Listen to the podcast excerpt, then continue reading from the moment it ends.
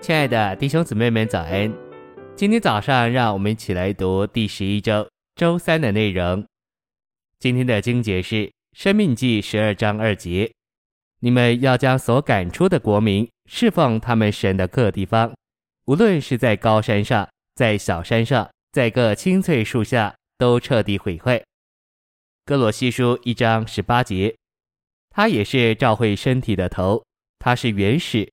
是从死人中复活的守生者，使他可以在万有中居首位。晨星喂养。虽然以色列人毁坏了外邦人释放他们神的地方，虽然在耶路撒冷也建造了圣殿，但是到后来，那些毁坏的东西又回来了。丘坛、青翠树、柱像、木像和偶像的名字都恢复了。所罗门按着神的心意，把圣殿建造在一的立场上。后来，经又带头把丘坛建立起来。摩西吩咐以色列人毁坏的那些丘坛，所罗门再建立了起来。这些丘坛是与淫乱和拜偶像关联在一起。所罗门设立丘坛，特别是与情欲的放纵相连。他为着从各国取来的妃嫔，建立了这些丘坛。信息选读：建立秋坛就是产生分裂，因此秋坛的意义就是分裂。在旧约中，神对以色列人的心意是要他的子民保守在一里，好使他们能合适的敬拜他。为着保持他子民的一，神要他们来到他所选择独一的地方。然而，秋坛是这独一地方的代替品，这指明分裂是一的代替品。耶路撒冷这独一的地方表征一，而丘坛表征分裂。那时各样罪恶与可憎的事都和丘坛的设立有关。用新约的说法，各种的罪恶都与分裂相关。按照列王记上的记载，有两个王，好王所罗门和恶王耶罗波安带头设立丘坛。所罗门建立丘坛与放纵情欲有关。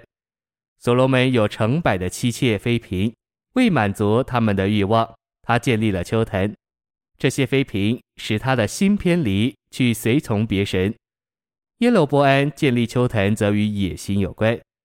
耶罗波安想要保持他的王国，如果以色列人上耶路撒冷去敬拜神，恐怕国权仍归大卫家。于是耶罗波安造了丘坛的殿，因此。耶罗波安的野心是使他决定建立丘坛的原因。与丘坛有关的是何等的罪恶！丘坛关联着情欲、野心与拜偶像。因为丘坛表征分裂，所以这指明今天基督徒中间的分裂与这些邪恶的事有关联。很少基督徒看见分裂是与情欲、野心以及拜偶像连在一起的。大多数的基督徒顶多说。分裂是不对的，是不合乎圣经的，他们不予同意。然而，在主的眼中，分裂关联着情欲、野心和拜偶像。请记得，丘坛的高度是超过普通平地的，这指明丘坛涉及高举某些事物。原则上，今天基督教中的每一个丘坛、每一个分裂，都涉及高抬或高举一些基督以外的事物。